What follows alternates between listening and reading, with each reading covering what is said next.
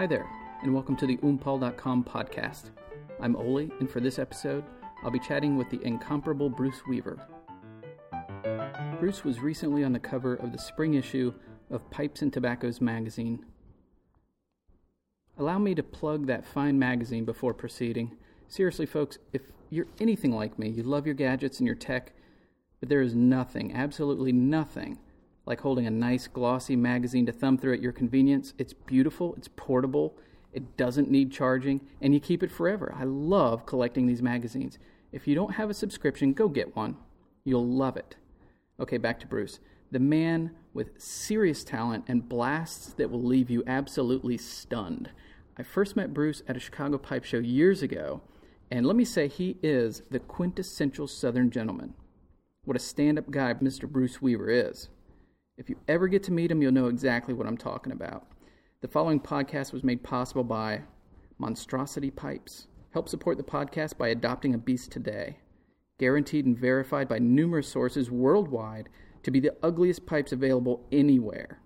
This podcast was recorded on July 11th, 2010.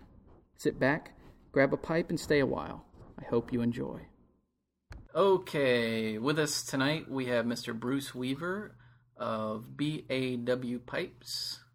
And Bruce, tell the folks where you can find your pipes online. You can find them at baweaverpipes.com. We are hanging out in the studio of Mr. Todd Johnson tonight in lovely Tennessee.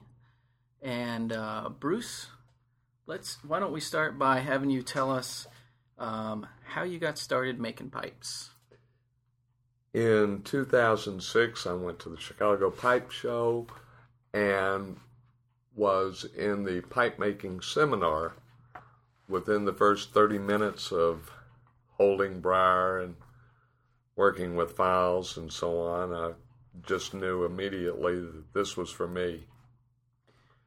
When was your very first interest in pipes besides pipe making? Was it before that? Did you start smoking before that? Or? Uh, 25 to 30 years ago, I went to a tinderbox in Lexington, Kentucky when I was on a business trip and bought a Comoy and uh, some tobacco. And of course, the tobacco was an aromatic.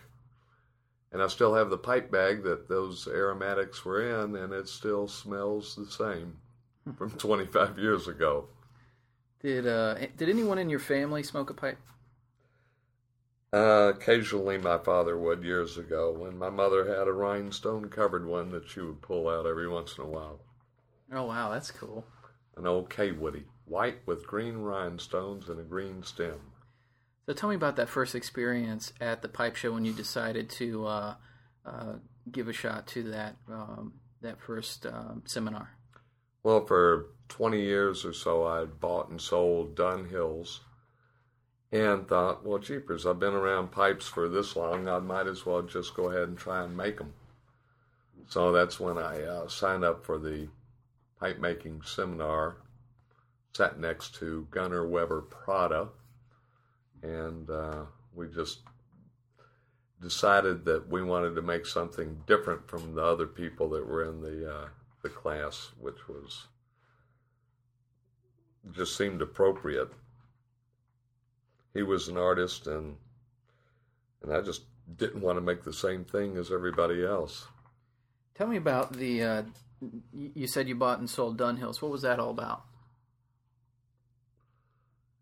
Because I like to make money, simply. So, you know. did you do it online or did you? yeah, it? I did it online. I first started out with Prodigy, and then went to AOL, and then when finally when uh, uh, eBay came around, I started uh, buying and selling on there. How did your project go at the seminar? Were you pretty happy with what, what came out, that very first pipe that you made? Yeah, I still have the same pipe, and it's a good smoker, and I. Uh, it was a rustic, partially rusticated pipe, and uh, yeah, still a prized possession. Who taught the classes that year? Lee Von Erck taught the class. And um, after that first uh, seminar, how soon after that did you start uh, making pipes on your own? when I got back, I started reading everything I could online about pipe making and got in touch with Tim West and Lee Von Erck and asked them questions in regard to lathes and so on. And uh, my first piece of equipment was a uh, a drill press and uh, a few pieces from Tim West, a tenon turning tool, and and I just started from there. And how how soon after that that first seminar uh, were you able to make your next pipe? I think I first made pipes in August after I started getting equipment together, and one of the after the uh, drill press, first thing I bought was uh, um, dust collector and uh, a shaping wheel and a French wheel, and started getting down with it. And um, let's making see, what... ugly pipes, really ugly pipes. and how soon were you kind of in into the regular swing of things, as far as you know, making pipes on a regular basis? I went full bore into it because I was addicted to it. It was uh, it was exciting, and I forget when the Columbus show was, but that was my first show. When is that? In November or something like that, I believe. And I went to that show and sat next to Rad Davis, and he was uh, a really nice man and very helpful and giving a lot of tips and so on. You ever do commission work? Uh, most pipe makers live off of commission work. Yeah, I do commission work all the time. Have you always worked with wood or sculpture in some kind of way? Previous to getting your hands on Briar? No, I didn't think I had any artistic ability. Although my mother was an artist for many, many, many years, and I thought, well, let me see if I can tap some of this artistry that's uh, somewhere in the genes of the Weaver clan. Who were some of your mentors along the way? Well, I studied with Lee Von Erck, and I'd done a little bit of time with uh, Tim West. But I guess the uh, the turning point was when I started studying with Todd Johnson and really learned how to make a pipe at that point.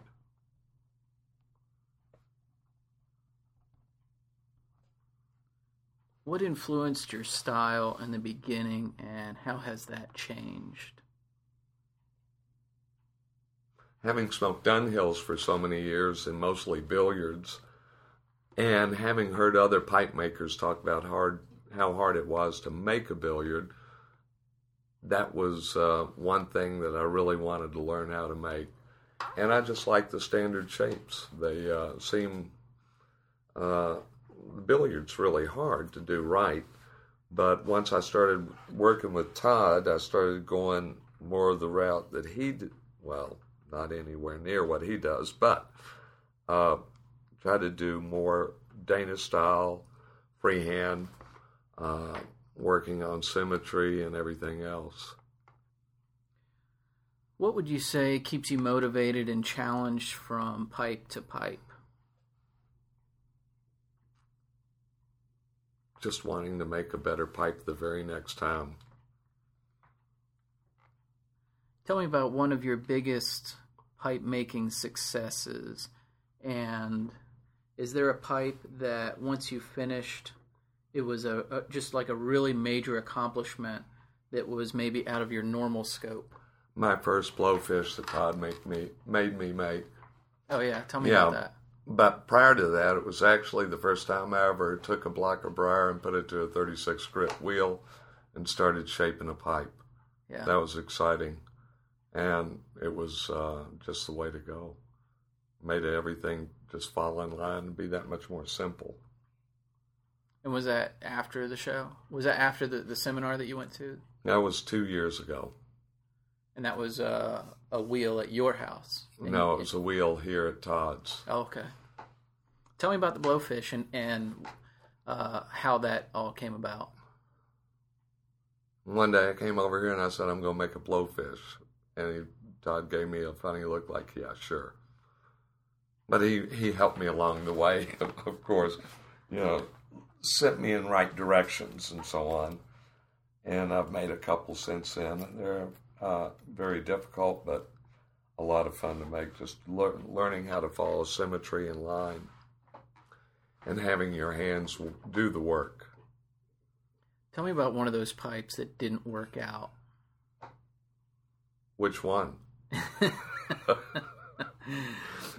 the ones what the maybe maybe the one that was like the biggest yet like you really wanted something out of it and something happened and I wanna, it was uh, about three years ago. I was making a pipe, and I thought it'd be really cool to have a great hand feel.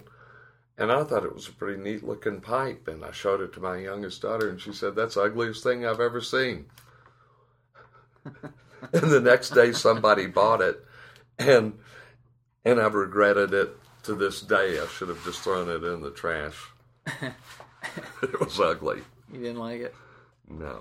Well, uh, I guess it's one of those, uh, you know, to each his own. I know that there's plenty of uh, things that I bought that I'm sure plenty of folks thought were pretty darn ugly. So, um, tell me about some of the rare materials that you use with your pipes. Uh, mostly the rare stuff is just the vintage Bakelite and uh, some of the more difficult materials to to turn and to sand, file. Um, and right now I'm working on my first uh, ivory stem. I've done ivory embellishments, but never a stem out of ivory. What's some of the hardest material that you've worked with?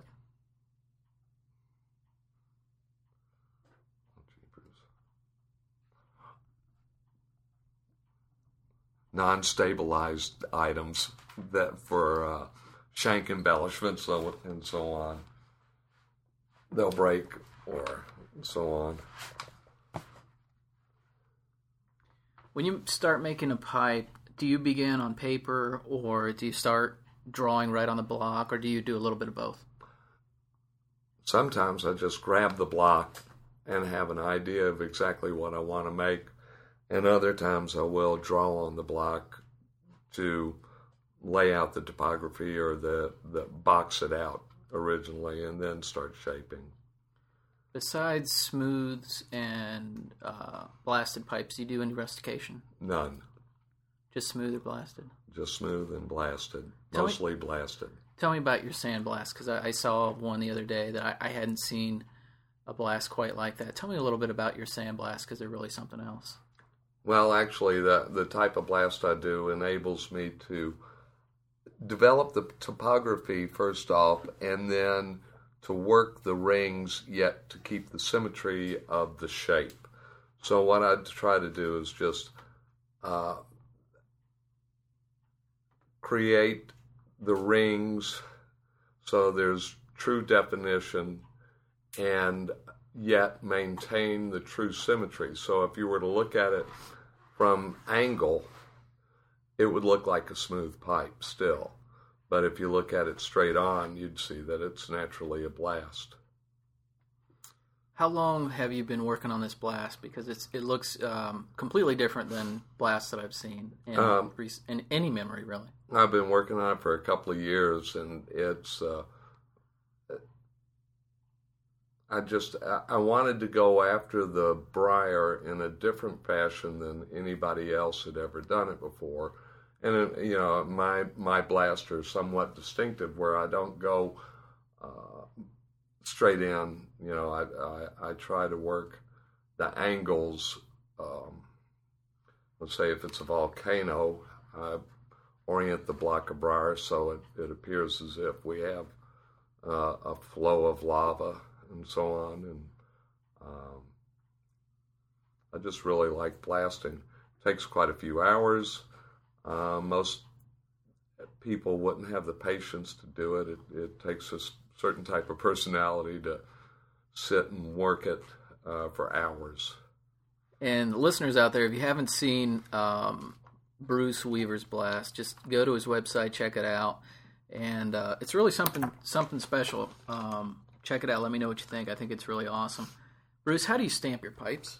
I simply stamp it with a BAW and uh, the year. The last two digits, so this year would be 10. About how many pipes a year do you make? Uh, make right around 80 pipes a year. Are there ever any pipes that you make that it's either completely impossible to part with or very difficult to part with? There have been a couple of billiards that I've made that I really, really wanted to uh, put into my regular rotation, but I have enough pipes as it is, so you know it's. Uh, I want other people to enjoy the work. Speaking of your regular rotation, do you have a favorite pipe or a couple of pipes that you smoke on a regular basis? Oh, anything mine, of course. But I am partial to Dunhill 197s and also Group 1 and 2 Dunhills. Straight grain. I mean, not straight grain, but uh, sandblast. What's your favorite tobacco right now? Well, I've been buying Dunhill three year matured. I pick it up whenever I can. Um, no longer made. And I uh, normally mix it half and half with uh, McCranie's Red Ribbon. For folks out there who want to be pipe makers, what are some words of wisdom you can pass along to them?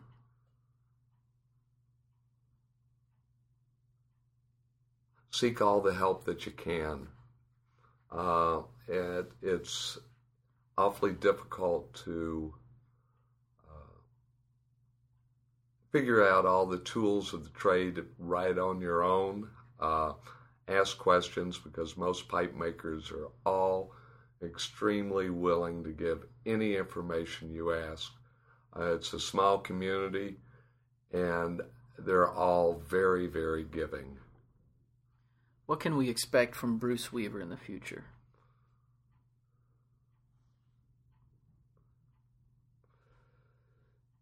In the future, I'm going to start working more uh, toward standard shapes with my own little vent to them. Mm. Very cool. Um, real quick, I just wanted to mention how Bruce and I met. It was at a Chicago Pipe Show.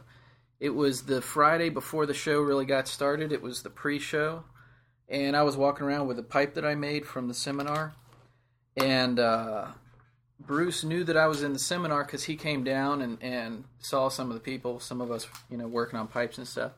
And so when I passed by his table, I was looking at his pipes, and he said, uh, "Hey, where's your pipe that you uh, that you made? You got it with you?" I said, "Yeah, it's right here." And he said, "Well, let me take a look at it." So I showed it to him, and he said, "Well."